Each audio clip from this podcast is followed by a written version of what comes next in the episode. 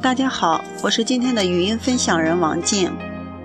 今天我想跟大家分享的主题是：爱是治愈伤痛的一味良药。爱是生命永恒的主题，每个人都在寻求着、需要着，或者爱着，或者被爱。人们根据圣经写了一首《爱的真谛》，歌词是这样的。爱是恒久忍耐，又有恩慈；爱是不嫉妒、不夸张、不做害羞的事、不求自己的益处等等。爱从类别来分，可分为亲人之间的亲情之爱、情侣之间的激情之爱和朋友之间的友情之爱。我认为，一个人的正常生活中，这三种爱缺一不可。同时，拥有这三种爱的人一定可以是幸福快乐的。在这里，我想插一句：不管拥有多少种爱，一个人首先要学会爱自己，这样再去爱别人时，或者被别人爱时，才是最真实的。带着伤痛去爱人，也许那不是真正的爱。或许是为了得到自己情感的某种需要去讨好对方。当然，我这里说的爱，并不是那种自私的只爱自己，只要求别人为他付出的人。我想说的是，爱自己是为了了解自己真正需要的，为提升自己，可以多花一些时间、金钱来改变。这让自己会活得有尊严。只有自己足够优秀了，才撑得起爱家人、爱恋人、爱朋友，才会不拖累他们。不过，我今天想跟大家分享的，不是我们日常生活中经常提到的这些爱。我认为，爱是一味药，是治愈伤痛的良药。爱是具有积极正能量的。它的相反面是恐惧，是消极负能量的。它俩之间存在着此消彼长的规律。一个缺乏爱的人，他的内心会存在着很大恐惧，再由恐惧产生出冷漠、害怕、孤僻。下面我给大家讲一个我身边朋友的故事。记得那是二零一二年的一个下午，店里来了一个应聘的男孩。从进门到离开，头基本没抬起来过。面试时，他问我，我问他一句，他回答一句。说实话，我能感受到他的那种紧张与恐惧，手不停地抖。脸直到离开都是通红的。后来他来店里上班了，聊起他的生活。五岁时父母离异，他开始跟着奶奶生活。奶奶特别溺爱他，但不会教育，只知道尽心尽力地对他好，让他吃好穿暖，基本没什么沟通。如果需要聊天，就会说起他母亲对他的种种不好，说他小时候哭，母亲把他放洗衣机，如果想让他睡觉，就给他喝点睡觉的药。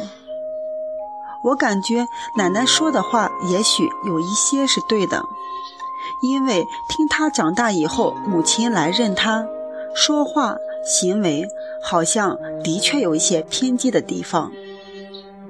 但其实奶奶的这种唠叨对他起了很多负面的影响。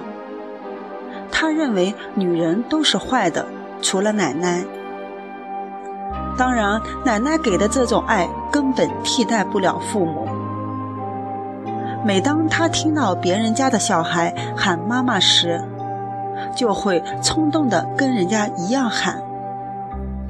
这时就会有很多委屈、埋怨。愤怒，甚至是对爱的渴望，填满他的大脑、内心。这样的他每天生活在恐惧中。上小学四五年级时，上课想上厕所不敢请假，尿湿了裤子。因为是冬天，裤子很快结了冰，冰碴把腿划得一道道的。不敢跟同学说话，不敢与人交往。上中专时，母亲找到了他，希望相认。他也很期待这一刻，所以母亲来学校帮他洗衣、洗衣服、买东西给他。他感到了温暖，慢慢自己觉得稍微开朗一些。但有一次母子谈话，他表达了对母亲的愤怒。怨恨，两人针锋相对的吵了一架。母亲转身走后，再没看过他。他又一次感到被抛弃，更加痛恨。心想：你是我的母亲，这么多年都没管过我，难道我埋怨几句都不可以吗？他又回到原来的状态里。每一个孩子，不管多大，都希望母亲那种无私伟大的母爱，都需要父母那种理解、包容、接纳。如果孩子在成长过程中缺失了，就会对他的人格、心理健康造成影响。因为他是我的孩子，所以我应该用自己的一切。去融化孩子那颗受伤的心，应该不带任何情绪的接受孩子目前的一切，因为他想得到这种爱，可又在小心翼翼的试探着、怀疑着、否定着。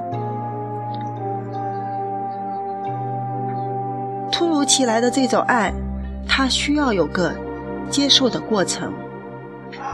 我们生病吃药还需要有个疗程呢，这种受伤的心怎么可以说好就马上痊愈呢？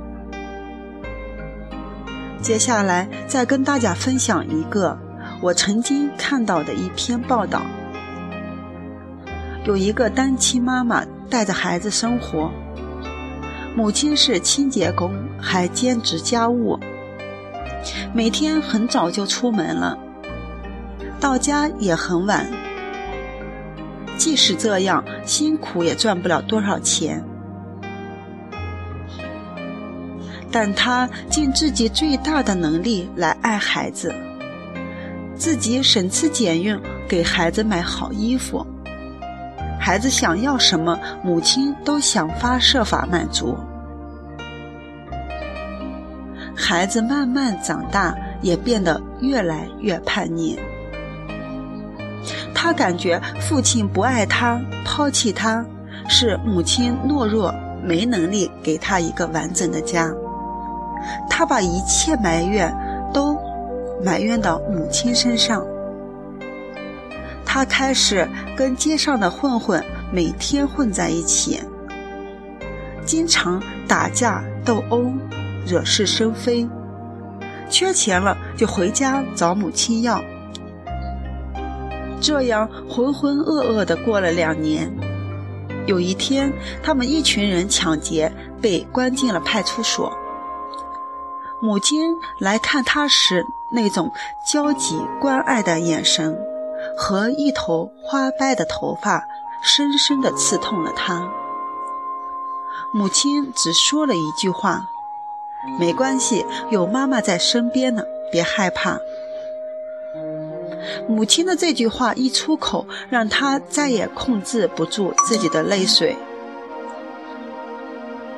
这些年，母亲对他的爱，为他的点滴付出，一幕幕浮现在眼前。有这么一个爱我的母亲，我有什么资格再去抱怨发生在自己身上的一切呢？是妈妈的爱唤醒了我。让我突然间成长。我们每个人与其去抱怨根本根本改变不了的一些事实，还不如用一颗平常心去接纳。森田疗法说：“顺其自然，为所当为。”这样能让我们的生活平静，不再那样纠结。泰戈尔说过：“爱是理解的别名。”圣经中《若望一书》也这样说过。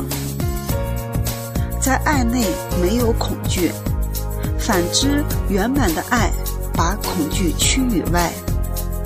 因为恐惧内含着惩罚，那恐惧在爱内还没有圆满。不管你在哪里，世界和我陪伴着你。